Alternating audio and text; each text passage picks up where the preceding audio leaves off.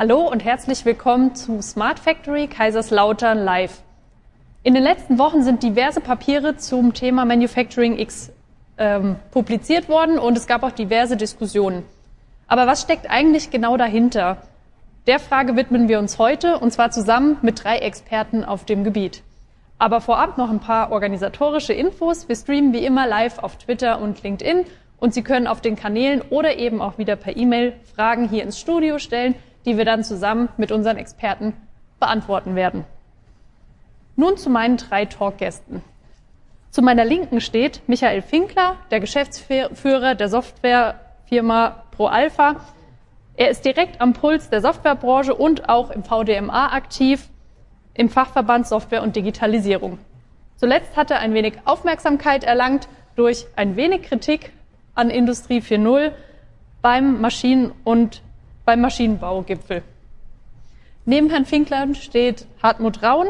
Hartmut Raun ist stellvertretender Geschäftsführer des VDMA. Hinter ihm stehen 3500 Unternehmen aus dem Maschinen- und Anlagenbau. Herzlich willkommen. Danke. Und bekannt Dr. Professor Dr. Martin Ruskowski, unser Vorstandsvorsitzender in der Smart Factory Kaiserslautern. Martin ist sozusagen der Kopf von Production Level 4 des Updates von Industrie 4.0 und einer der Vordenker der Vision Industrie 4.0. Hallo. Ja, wir beginnen mit der ersten Frage, die sich direkt dem Thema Manufacturing X widmet. Martin, kannst du kurz erläutern, was sich eigentlich hinter Manufacturing X verbirgt? Ja, Manufacturing X ist äh, vorrangig erstmal eine Initiative äh, der Bundesregierung und insbesondere des äh, BMWK, äh, das das Thema Vernetzung der Industrie äh, insgesamt nochmal voranschiebt. Wir kennen ja aus den letzten Jahren äh, die Ansätze von Gaia X, die gesamtheitliche Vernetzung, also Datenräume zu schaffen, einheitliche Schnittstellen zu schaffen, um gegen die großen Hyperscaler was gegensetzen zu können. Ähm, und daraus gab es dann einige Initiativen, unter anderem unser Projekt SmartMax, mit dem wir ja dem Demonstrator hier hinter uns sehen, wo wir das schon mal für die Produktionsindustrie runtergebrochen haben. Auch Catena X, ein großes Projekt, was die Lieferketten der Automobilindustrie betrachtet. Und äh, das Ziel von Manufacturing X ist eigentlich, das zusammenzufassen, ganzheitlich zu denken, äh, wie muss eigentlich die Digitalisierung in der, in der Industrie ankommen. Es ist aber noch inhaltlich nicht ganz konkret. Es gibt die ersten Ansätze dazu und wir sind auch am Diskutieren äh, mit den Partnern, äh, Finkler und Herr Rauen dabei. Ja, wie können wir das Ganze konkret auch angehen und umsetzen? Aber das ist so der große Rahmen. Also eigentlich geht es darum, ja, wie setzt sich dann eigentlich Industrie 4.0 wirklich real um? Vielen Dank. Herr Rauen, fehlt Ihnen da irgendwas? in der Definition? Ich glaube, das Neue ist, ähm, dass es ein föderatives Datenökosystem ist, was wir aufbauen wollen. Und äh, das tun wir oder wollen dieses Ziel erreichen, weil wir Souveränität für den Mittelstand realisieren wollen. Es wird eine Alternative sein zu zentralen Plattformlösungen, die jeder aus dem B2C-Bereich kennt. Im B2B-Bereich ist das nicht selbstverständlich. Im Gegenteil, es ist heute ein Hemmschuh für Unternehmen, äh, ihre, ihr Wissen ihr Domainwissen zu öffnen, also Daten zu teilen, damit daraus ein Mehr wird, weil sie Angst haben, sie zahlen vielleicht in ein späteres Monopol in eine zentrale Plattform ein. Hier ist der Ansatz mit Manufacturing X ein ganz anderer, weil es eher was gemeinschaftlich ist und föderativ. Und deswegen ist es ein, vor allem ein Change-Thema. Es muss in den Köpfen stattfinden, dass wir uns auf diesen Weg gemeinsam machen. Herr Finkler, ProAlpha ist ja ein Softwareunternehmen aus dem klassischen Businessbereich. Also sie bieten ja Software wie ERP-Systeme, KI, aber auch eben Energiemanagement an. Welche Rolle spielen denn Softwareunternehmen bei Manufacturing X in der Zukunft? Mhm. Wenn ich vielleicht kurz nochmal auf das Thema Manufacturing X äh, in der Summe eingehe, ich glaube, was äh, wichtig auch zu verstehen ist, für was Manufacturing X äh, tatsächlich steht, was die konkreten Zielsetzungen sind und die finde ich wirklich gut und das wird die Wettbewerbsfähigkeit äh, unserer europäischen Wirtschaft in dem Fall ähm, heben. Es geht um digitale Lieferketten, es geht um Wertschöpfungsnetzwerke, das heißt auch mit Daten Geld verdienen, es geht um digitale Geschäftsmodelle, es geht aber auch, und das ist auch mir eine Herzensangelegenheit, um Nachhaltigkeit, CO2-Management, äh, Kreislaufwirtschaft, was ja auch eine ganz starke Anforderung an die Unternehmen ist. Es geht aber auch darum, den Mittelstand einzubeziehen und das ist uns in der Vergangenheit nicht immer gut gelungen. Also es sind alles Themen, die uns als Volkswirtschaft tatsächlich deutlich stärker machen können. Deshalb ist das Thema auch so wichtig. Äh, allerdings muss es konkreter werden und äh, da sind wir jetzt im Moment alle dran, das weiter zu konkretisieren. Softwarebranche. Für die Softwarebranche ist das, äh, man kann sagen, wie die Euro-Umstellung. Das ist eine Goldgrube, wird das werden. Denn eines ist klar, Manufacturing X ist im Wesentlichen ein Software-Thema, natürlich auch ein Change und Denken in, in ganz andere Bereiche, digitale Transformation, aber unten drunter läuft Software, auch die Datenräume sind durch Software generiert. Das heißt, da muss viel getan werden und ich glaube, die Aufgabe ist noch, wird noch unterschätzt, was das heißt, diesen, ich glaube, so eine Aufgabe gab es ja noch nie, föderativ eine Riesensoftware zu entwickeln. Äh, nebenbei haben wir alle unsere Kapazitätsprobleme, die dann auch noch zu lösen sind. Also zuerst mal Manufacturing X muss realisiert werden. Ein gutes Fundament muss hier Standardsoftware generiert werden, um auf dem guten Fundament dann Business-Anwendungen zu generieren. Das andere Thema, was mir aber auch ganz wichtig ist, äh, die Voraussetzungen müssen geschaffen werden. Angenommen, wir hätten Manufacturing X jetzt direkt verfügbar, können wir gar nichts damit anfangen. Mhm. Weil die Voraussetzungen auf den Business-Anwendungsseiten, auf den Software-Seiten auf Basis also der, der Kunden nicht vorhanden sind. Also Thema CO2-Management. Wir könnten heute keine produktspezifischen CO2-Daten rausliefern, mhm. weil wir sie in den Systemen nicht haben. Ne? All das sind Dinge, die müssen vorbereitet werden. Auch die Supply Chain, Lieferketten, auch das muss vorbereitet werden. Insofern äh, müssen wir auch in unseren Systemen, in vielen Systemen, müssen wir Funktionen schaffen, wir müssen neue Strukturen schaffen, wir müssen die Datenstrukturen erweitern, um dann letztendlich ein neues Ökosystem auch richtig nutzen zu können. Also es sind zwei Aspekte. Einmal die Softwareentwicklung selbst, aber dann auch Adaption der Systeme, die letztendlich das große neue Ökosystem bedienen. Vielen Dank. Herr Raun, der VDMA hat sich ja schon relativ deutlich zum Thema Manufacturing X positioniert. Welche Rolle streben Sie denn dort an? Also wir haben ähm, äh, unsere sag mal, Vision und Mission natürlich in der Wettbewerbsfähigkeit unserer Mitgliedsunternehmen äh, begründet. Das äh, ist im Maschinenbau Deutschlands größte Industrie mit 1,3 Millionen Beschäftigten. Aber das Thema als, sag ich mal, Wertschöpfungskettenthema strahlt in die gesamte Industrie aus. Also es geht eigentlich um die Wohlstandsbasis in Deutschland, um eine intelligente Vernetzung industrieller Prozesse, das Heben von neuen Möglichkeiten. Also wir sprechen dann von digitalen Mehrwertdiensten. Und das wollen wir ermöglichen, auch den kleinen und mittelständischen Unternehmen und eben nicht in zentralen Plattformen, weil man nicht die Kundenschnittstelle verlieren möchte als mittelständische Unternehmen, sondern man möchte sich souverän entfalten können. Und weil das, sage ich mal, ein wirklich sehr weitreichendes Thema ist, mikroökonomisch für die Unternehmen wie makroökonomisch für die Volkswirtschaft, wir reden ja immer über Souveränität, ist es für uns ein Triple-A-Thema. Für uns ist es auch eine Zeitenwende, wie man heutzutage sagt, weil wir bauen was komplett Neues auf, was uns eben in eine gute Zukunft führen soll. Und die Stärke, die wir heute haben in den klassischen Bereichen, der Maschinenbau steht ja wunderbar da in der globalen Sicht, diese auch zu erhalten und weiterzuentwickeln, wenn die digitale Wertschöpfungskette noch viel bedeutender wird, als sie es heute schon ist. Und das ist unsere These, da glauben wir dran. Vielen Dank. Martin, welche Rolle wird denn unser Demonstrator-Ökosystem in der Smart Factory im Bereich Manufacturing X spielen? Ja, viele von den Visionen, die äh, im Großen angestrebt werden mit Manufacturing X, die sind wir im Kleinen ja mit unserem Demonstrator äh, angegangen.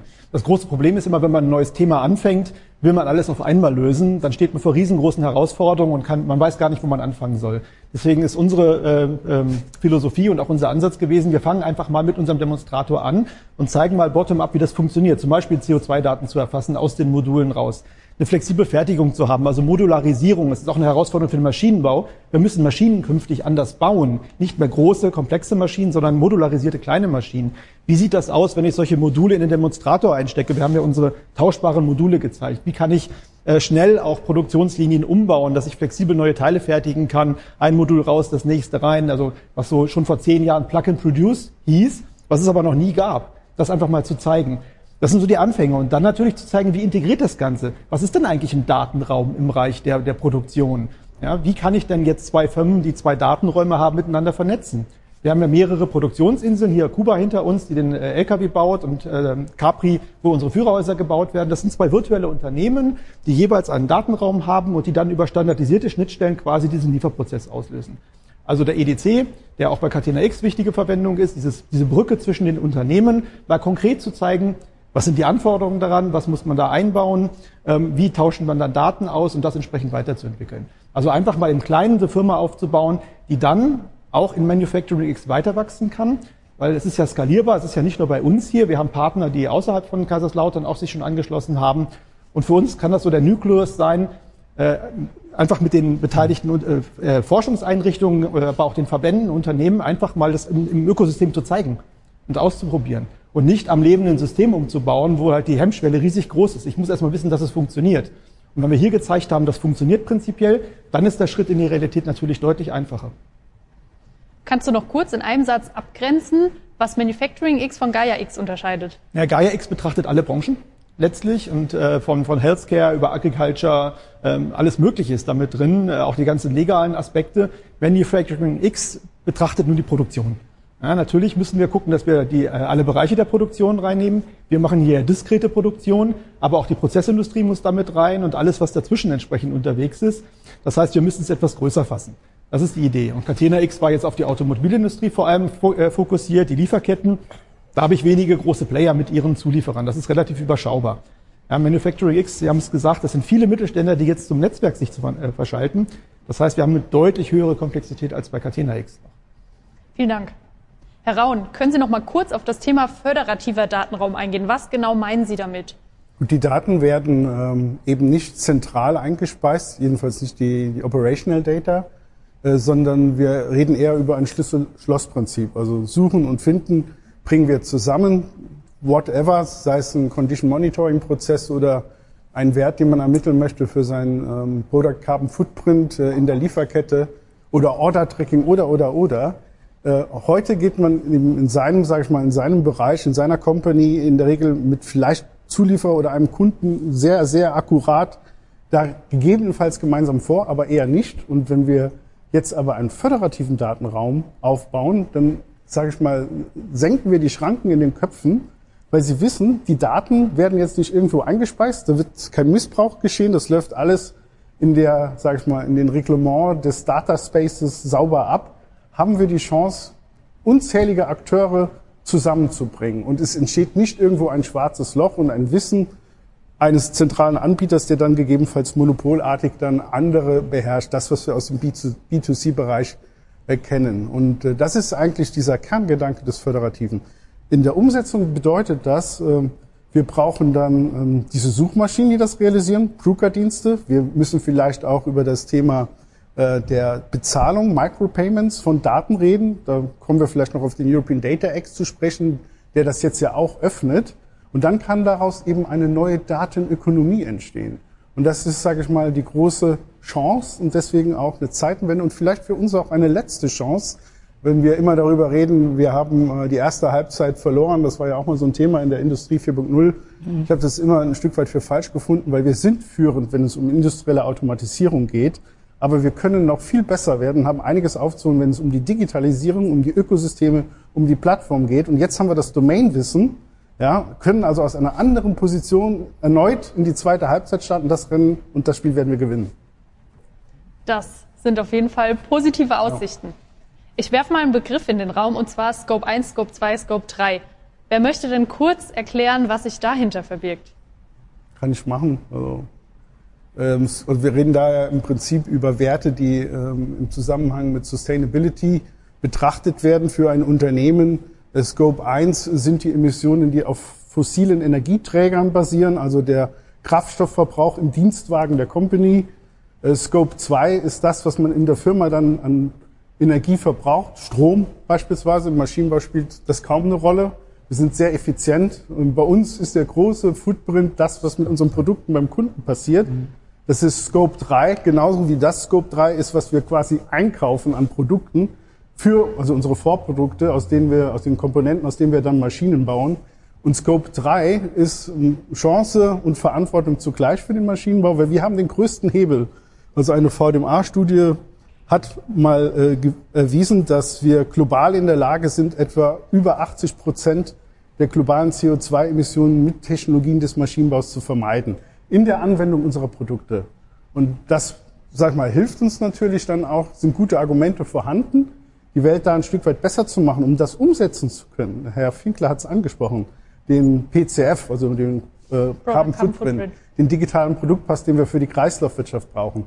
brauchen wir eben auch offene Datenökosysteme, wo wir diese Daten alle finden, weil es eben nicht selbstverständlich ist, dass man die Infos entlang der Lieferkette hat, dass man weiß, wie ist das Produkt beim Kunden eingesetzt.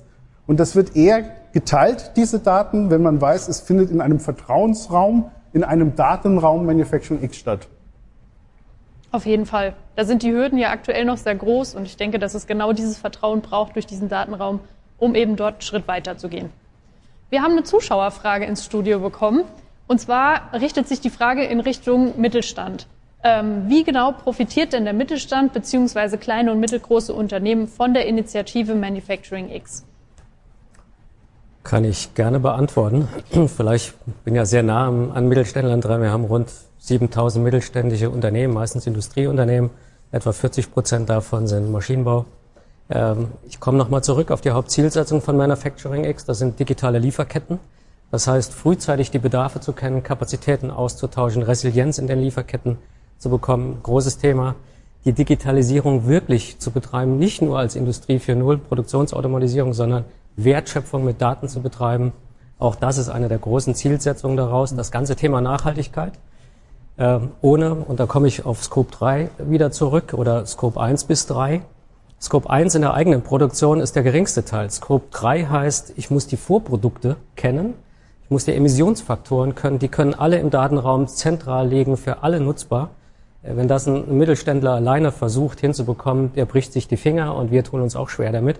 Deshalb sind wir auch froh, dass da eine Initiative entsteht, wo zentrale Daten gehalten werden können. Genauso gut in der Kreislaufwirtschaft also der Mittelstand kann wirklich profitieren davon, er sollte sich aber auch integrieren in diese ganzen Diskussionen und in die Ausarbeitung des Mittelstandes.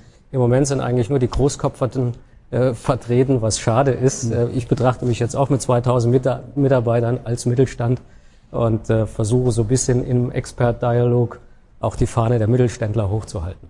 Der, vielleicht darf ich dazu auch noch ergänzen. Also ja. der Maschinenbau an sich ist eine mittelständische Industrie. Wir äh, haben gut und gerne über 90 Prozent Unternehmen mit weniger als 250 Beschäftigten, die ihre Kernkompetenz eben oft nicht in den Softwarebausteinen haben, sondern in dem Produkt, also sei es jetzt eine Nahrungsmittel- und Verpackungsmaschine oder eine Werkzeugmaschine äh, oder whatever. Und das ist für die schon auch eine Herausforderung, diese beiden Welten jetzt zusammenzuführen. Und das äh, ist wichtig. Das tun wir, wie gesagt, aus einer Position der Stärke heraus, aber die Herausforderung, dann das notwendige Personal also Informatiker etc. zu bekommen, die sind für alle hoch, also für alle Branchen. Was sag ich mal für den Mittelstand vielleicht auch nochmal als Chance zu betonen ist, wenn wir diese Plattform einer föderativen, eines föderativen Ökosystems haben. Also denken wir an, an Steve Jobs und sein, sein Apple iPhone. Das war dann halb seine Plattform. Hier wollen wir eine gemeinschaftlich getragene Plattform haben. Aber darauf sind Welten entstanden von Tausenden von Unternehmen und Startups, die ihre App-Lösungen darauf aufsetzen konnten und dann ihren Zugang in den Markt gefunden haben. Bei uns soll das auch so sein. Nur dass der Zugang, sage ich mal, des Unternehmens, was dann sein Know-how in einer App-Lösung in diesem Ökosystem anbietet, auch beim diese Kundenschnittstelle erhalten bleibt und nicht zentralisiert wird. Von daher erwarten wir ein neues Ökosystem, richtig viel Movement bei Startups, bei Mittelständlern, die dann die Chance haben, in diesem großen Markt äh, sich neu zu positionieren und sich zu entfalten. Was erzählen Sie denn Ihren Mittelständlern im VDMA, was sie tun müssen, um sich auf Manufacturing X sozusagen vorzubereiten, um fit zu werden für die Zukunft? Da ist er eigentlich der Profi, aber ich ergänze dann gerne, weil er, ja. er macht das quasi tagtäglich. Versucht es dem Mittelstand beizubiegen. Ja, dann sind wir gespannt. Ja, also äh, ich glaube, der, ich würde jeden Mittelständler motivieren, sich mit dem Thema zu beschäftigen. Das heißt, in seinen Unternehmen, Unternehmerkreisen äh, sich zu informieren, in die Verbände reinzugehen. Das ist ja nicht nur der VDMA, es sind auch ZVI, Bitkom, VDI, in, diese, in diesen Bereichen das Know-how aufzunehmen, aber sich versuchen auch zu engagieren, wo immer das geht. Auch in Forschungskooperationen, auch hier in der Smart Factory gibt es tolle Möglichkeiten. Also sehr früh damit beschäftigen, denn es kann schon sein, dass es sehr schnell kommt. In Teilbereichen, ich nehme an, oder als Beispiel Datenraum für äh, Nachhaltigkeit, könnte sein, dass der durch den regulatorischen Druck so schnell kommt, dass wir sagen, wir müssen auf einen Teil dieser Plattform, dieses Ökosystems zugreifen, um unsere Nachhaltigkeit da möglichst schnell nach vorne zu bringen. Der Mittelständler würde ich aber auch sagen, äh, nutzt die Zeit, denn auch nochmal zu dem Beispiel, Angenommen, alles wäre heute da auf einen Schlag, könnte der Mittelstand nicht damit arbeiten. Wir haben teilweise draußen ERP-Anwendungen, MES-Anwendungen, die sind 10, 15 Jahre alt. Die Organisationen draußen sind schlecht, die Datenqualität ist schlecht. Also Organisationen sind gewachsen, äh, nicht schlank genug, nicht schlagkräftig genug. All das muss getan werden. Und er muss sich für die wirkliche Digitalisierung und äh, Business-Transformation vorbereiten. Das heißt, mit seinen Produkten, Kundenzentriertheit. Wir haben ja bei, äh, beim VDMA eine McKinsey-Studie gehabt, die hat gesagt, na, es muss ein völliges Umdenken stattfinden gegenüber den letzten Jahren hin zu mehr Kundenzentriertheit. Das war, und ich bin ein ganz, ganz großer Verfechter von Kundenzentriertheit. Das Angebot muss kommen von den Lieferanten, die müssen äh, in der Kundenzentriertheit die Wettbewerbsfähigkeit sehen und die Wettbewerbsfähigkeit nach vorne bringen, Lösungen anbieten. Also insofern ist der Mittelstand alleine schon vor dem Hintergrund, Wettbewerbsfähigkeit zu erhalten oder zu steigern, aus meiner Sicht gut beraten, sich mit dem Thema intensiv zu beschäftigen, mhm. Vorbereitungen zu treffen und dann aber auch erste Versuche, Gehversuche da drin zu machen. Und einige große sind äh, verpflichtet, denke ich, da voranzugehen. Übrigens ist auch äh, ist ein Mittelständler immer gut beraten, sich auch mal die Großen anzuschauen, ein bisschen intensiver damit zu beschäftigen, mit mhm. einem Trumpf, mit einer Festo draußen. Das sind wirklich gute Unternehmen, die auch Zeit haben, sich damit zu beschäftigen. Daran kann der Mittelstand lernen. Was ich Unternehmen auch oft mitgebe, ist, im, Bürobereich sind wir ja teilweise schon weiter. Das ist mhm. natürlich jetzt sehr stark amerikanisch dominiert und damit dem natürlich äh, vom, vom, Thema Datenschutz immer so ein bisschen äh, wird unterschiedlich betrachtet. Aber dieses Thema ähm, App Marketplaces, Ökosysteme, die gibt's ja im Bürobereich. Ja, und man sollte sich zumindest mal beschäftigen, was dort existiert, weil letztlich ist ja eine Spiegelung von, von diesen Ansätzen, viele Startups, die dort Module reinliefern, das in den Maschinenbau zu bringen. Das ist ja genau da, worum es geht. Das heißt, man kann sich seelisch da schon mal mit vorbereiten und einfach mal reingucken, was heißt denn das am Ende des Tages? Ja. Und, und, die Offenheit dazu. Zu sagen, ich bleibe bei meinem Netzlaufwerk, wie es früher war und ich ändere nichts, ist eine schlechte Voraussetzung, um sich auf die Zukunft vorzubereiten. Wir müssen uns da von der Denke öffnen und ich glaube, das ist so der erste Anfang und dann geht's halt in die Businessprozesse rein, die halt mit den Office-Tools nicht abgedeckt werden. Ja, ich glaube, das ist so, kann man ganz gut schon mal eine Spannweite machen. Also da kann man jetzt schon anfangen. Vielleicht kann ich noch mal kurz, ähm, sag mal, unseren Weg beschreiben, den wir jetzt in den letzten Jahren in dieser Industrie 4.0 Welt hatten. Also Erstmal haben wir gelernt, das Miteinander von den einzelnen äh, Branchen äh, ist wichtig. Wir, wir, wachsen da auch zusammen. Der VDMA, wenn jetzt Herr Finkler hier neben mir steht, der der Chef unserer Software Division ist, ist äh, am schnellst wachsenden 500 Mitgliedsunternehmen oder über 500 schon. Über 500, ja. Die heute, sage ich mal, ähm, diesen Maschinenbau befruchten möchten. Das ist wichtig. Das gilt auch für Unternehmen, sag ich mal, der, der elektrischen Automatisierungstechnik. Da haben wir ein ähnliches Wachstum. Und gemeinsam können wir die Synergien heben, die wir die wir heben müssen. Wir haben dann in den letzten Jahren ähm, auch ein paar Narrative entwickelt und die auch dann operativ umgesetzt. Weltsprache der Produktion, ja, Grammatik, OPCOA, Implementierungswelt mit Umati, das Vokabular, 600 Unternehmen in 40 Projekten mit globaler Reichweite. Also das Vokabular, wie Maschinen miteinander sprechen können, das kann man jetzt transferieren, findet statt. Wir haben den, die, die Frage, wo finde ich die Daten? In den sicheren Hafen der Industrial Digital Twin Association gebracht. Wir heißt an der Stelle ZVI VDMA, die den Grundstein mit der Asset Administration Shell gelegt haben, aber wir haben dann gemeinsam diese, diese Organisation, die sich jetzt global darum kümmert, aufgesetzt. Wir haben den Technology Push der Wireless Communications auch integriert. Und da gibt es heute eine Arbeitsgemeinschaft, da sind dann die Nokias dieser Welt mit dem Maschinenbauer im Kontakt. Was geht da? Und jetzt wissen wir, wo die Daten sind, können sie transferieren haben die Softwarefirmen, die uns erzählen, wie es auch gehen sollte. Und wo findet das statt? In welchem Datenraum? Oben ist Gaia X und jetzt brauchen wir quasi unseren Datenraum Manufacturing X. Das heißt, jetzt fließt alles zusammen. Deswegen gewinnen wir die zweite Halbzeit. Sehr gut. Ja, da kam noch eine Zuschauerfrage rein, die sich nochmal so ein bisschen an das Thema Mittelstand richtet.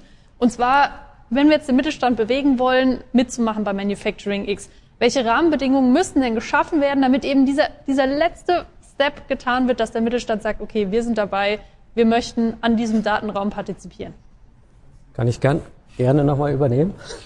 In mir fließt mittelständisches Blut. ja, also ähm, ich glaube, der Nutzen muss erkennbar sein. Der Mittelstand ist über alle Maßen beschäftigt, ähm, sich draußen am Markt zu behaupten. Fachkräftemangel und all diese Themen, damit hat er zu kämpfen. Ähm, heißt, er muss den Nutzen erkennen, das ist, und den Nutzen müssen wir vermitteln in den Expertenkreisen äh, mit ersten Lösungen. Und ich glaube, eine Sache ist ganz, ganz wichtig. Wir dürfen nicht so wie bei Industrie 4.0 lange Jahre es der Fall war, die Firmen in individuelle Projekte reinhetzen in der Produktion, wo sie ihre Ressourcen verschwenden, sondern das müssen einfache Lösungen werden, Software as a Service, nutzbare Lösungen, mhm. äh, Plug and Play am besten, ne? so dass wir in der Lage sind, schnell Daten auszutauschen, auch keine großen Schnittstellenentwicklungen zu betreiben, wie das heute leider häufig der Fall ist, sondern das muss so einfach wie möglich sein. Deshalb würde ich sagen, ist eine längere Vorbereitungszeit gut investiert, um danach schneller voranzukommen. Also die Voraussetzungen müssen geschaffen werden und man muss immer wieder auf die Hauptziele von Manufacturing äh, verweisen, dass es wirklich um die Wettbewerbsfähigkeit einerseits unserer Volkswirtschaft geht, aber andererseits auch jedes einzelnen Unternehmens. Denn die Plattformökonomie können wir, auch wenn wir uns unabhängig von den Hyperscalern machen wollen, aber wir sind in einer Plattformökonomie, ja. die wird auch bleiben. Und die Plattformökonomie hat immer die Zielsetzung, den exklusiven Kundenzugang zu besetzen. Und da müssen wir dagegen gehen. Ne? Wir müssen versuchen, den exklusiven Kundenzugang verteidigen und müssen uns mit digitalen Mehrwertdiensten beschäftigen. Und ich nehme mal ein gutes Beispiel, die ja auch hier mit, mit uns in, im Gespräch sind, das ist Trumpf, die jetzt hingehen und sagen, Pay per Part, der, der Kunde zahlt nur noch das, was hinten rauskommt. Das ist doch für Mittelständler hochinteressant. Und Manufacturing X bildet und bietet dafür auch gute Möglichkeiten, damit wir in Ökosystemen, Wertschöpfungsnetzwerken zusammenarbeiten können und großen Nutzen für die Kunden bieten können.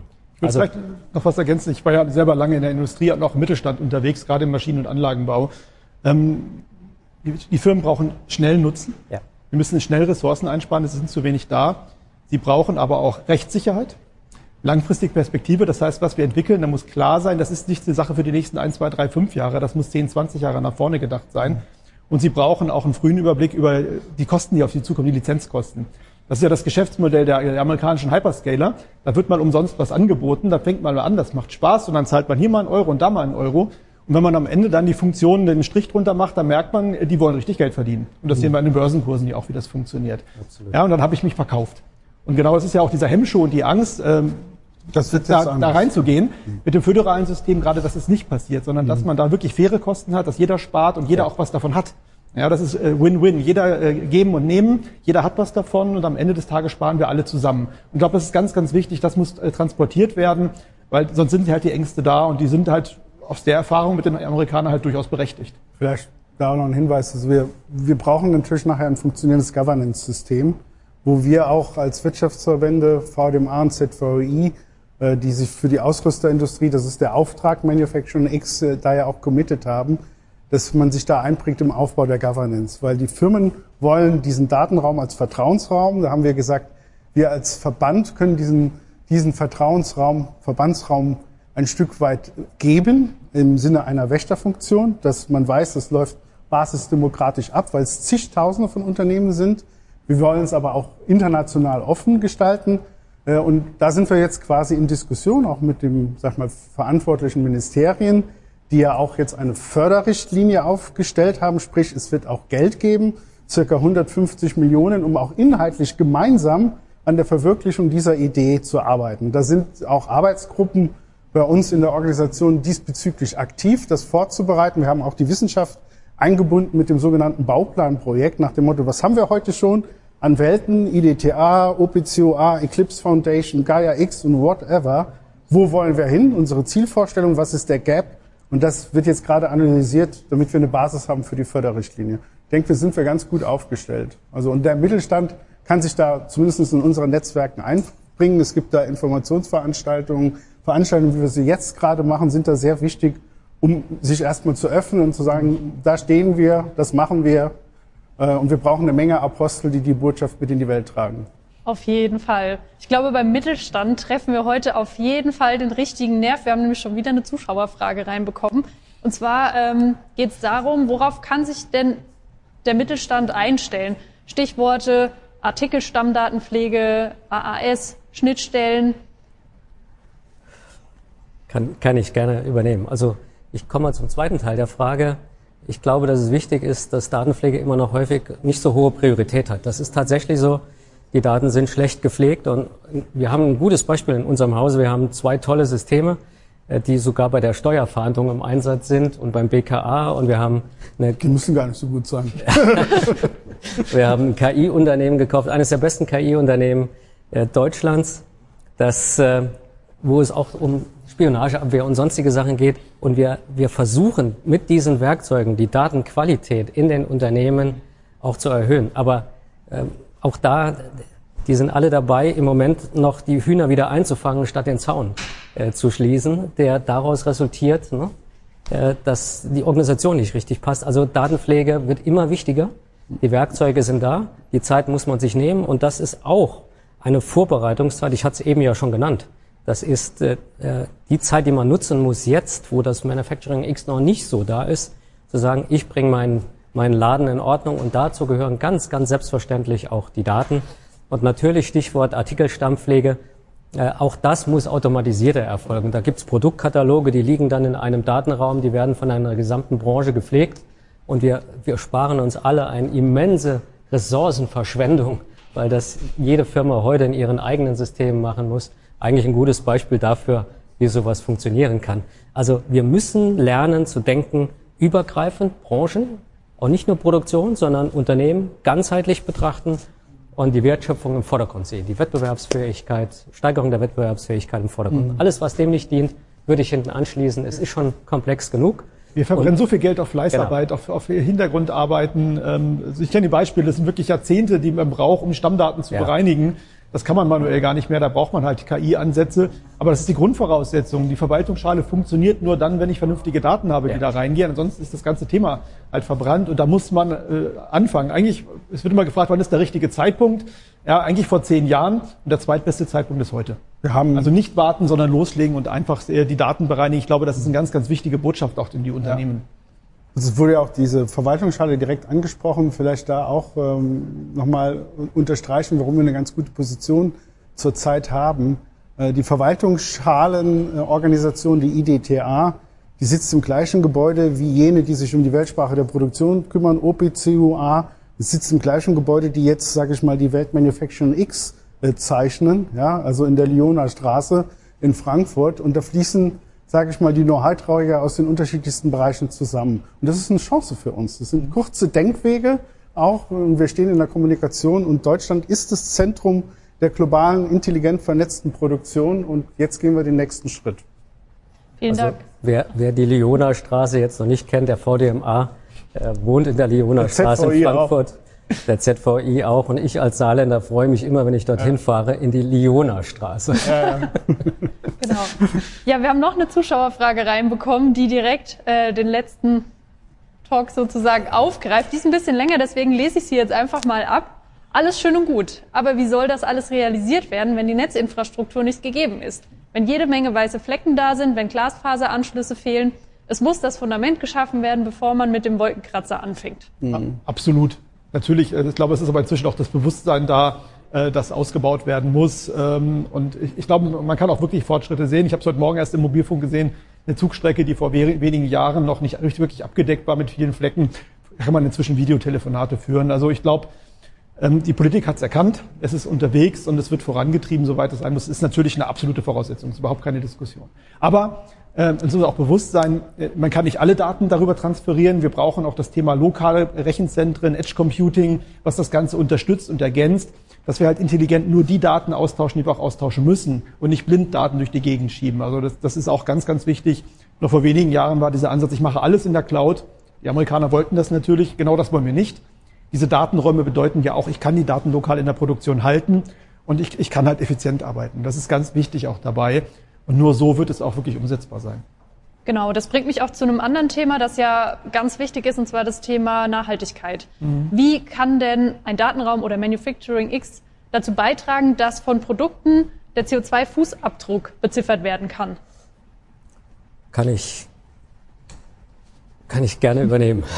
also nochmal, äh, dazu muss man Scope 1 bis 3 kurz sehen. Scope 1, das, was in der eigenen Produktion anfällt.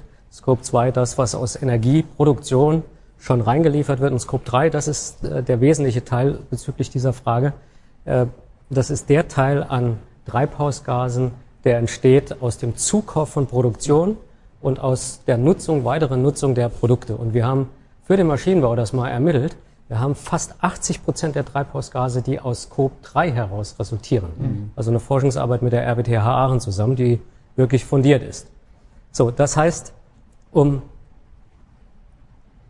um Treibhausprotokolle zu erstellen, also ein GAG-Protokoll, wo die Treibhausgase einmal auf Unternehmensebene dargestellt werden, aber noch viel schwieriger auf Produktebene dargestellt mhm. werden. Ja.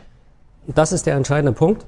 Brauche ich jede Menge zusätzliche Daten. Also ich habe nicht alles in den ERP-Systemen drin, sondern ich brauche zusätzliche Daten. Das sind unter anderem die Emissionsfaktoren. Und genau darum geht es. Und natürlich die, der Fußabdruck der Vorprodukte. Mhm. Wenn ich die in, einer, äh, in einem Datenraum schon im Zugriff habe, dann spare ich mir natürlich immens viele Beschaffungsaufwendungen von Daten, um die selbst ermitteln zu müssen. Ja. Also gerade, es gibt äh, diverse Datenbanken draußen, mhm. aber die, die stehen nicht konsolidiert genau. zur Verfügung. Ja, Jeder sind, sind teuer. geschätzte Daten. Und die sind dann noch teuer. Und sind teuer. Vielleicht dann auch drei, drei Absolut. Verknüpfungen zum vorhergehenden. Ähm, damit wir wissen, wo wir die Daten finden, nutzen wir die Verwaltungsschale und füllen damit zum Beispiel auch den digitalen Produktpass aus. Machen wir jetzt exemplarisch äh, beim Thema Batterie, aber es werden weitere Produkte folgen, die, sag ich mal, ähm, in Sachen Energie eben auch eine Rolle spielen und auch mit der Stückzahl, also Qualität und Quantität. Das ist das eine. Wir werden aber auch wissen wollen, wie sieht beim aktuellen Strommix, der dann verfügbar ist, äh, in Echtzeit vielleicht der Eintrag ein in das produzierte Produkt. Das können wir mit der OPCOA-Technologie und der Companion Spec, die man da zum Thema Energiemanagement jetzt entwickelt hat mit den Firmen, machen. Wir wollen aber auch wissen, wie definieren wir eigentlich die Geschichten? Ja, also da gibt's ja immer Spielraum für Scope 1, 2 und 3. Also wir haben für unsere Branche einen Leitfaden entwickelt, klimaneutrale Produktion. Ähnliches entsteht jetzt auch für ein weiteres Thema, Kreislaufwirtschaft. Auch für den Stofffluss brauchen wir dieses wertschöpfungskettenübergreifende föderale Datenökosystem. Das, das geschieht parallel in Normungs- und Standardisierungsprozessen in den Wirtschaftsverbänden, im Maschinenbau, halb im VDMA bis hin zu Lösungsansätzen, also Software-Tools, die das ein bisschen vereinfachen. Also wir, wir zeigen ja auf der Hannover Messe mit unserem Administrator auch genau diesen Anwendungsfall, ja, nämlich äh, das Thema äh, Produktpass, äh, CO2 sammeln aus unseren Modulen raus. Wie wird es weitergetragen? Ja, und äh, mit der Verwaltungsschale, das ist genau das Tool. Die kann ich dann entsprechend auch mit dem Produkt mitschicken als digitaler Zwilling des Produkts, äh, als eine mhm. Funktion.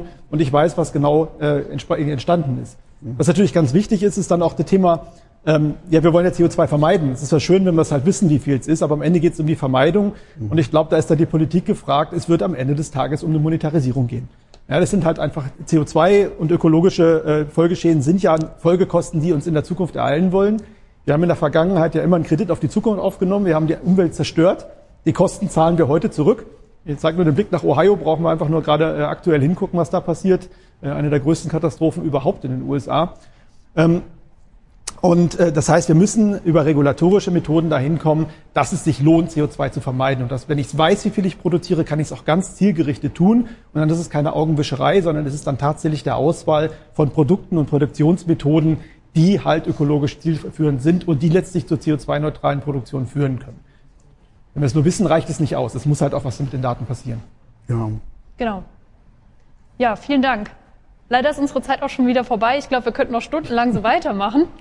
Ich nutze einfach mal gerade die Gunst der Stunde, schon für die nächste Sendung Werbung zu machen. Und zwar werden wir in der nächsten Sendung am 16. März das Thema Product Carbon Footprint nochmal aufgreifen, um zu schauen, wie eigentlich eine Shared Production dabei helfen kann, den Product Carbon Footprint gering zu halten. Vielen Dank meinen drei Talkgästen für die spannende Diskussion. Gerne. Und wir freuen uns aufs nächste Mal. Bis dann. Bis dann. Vielen Dank. Vielen Dank.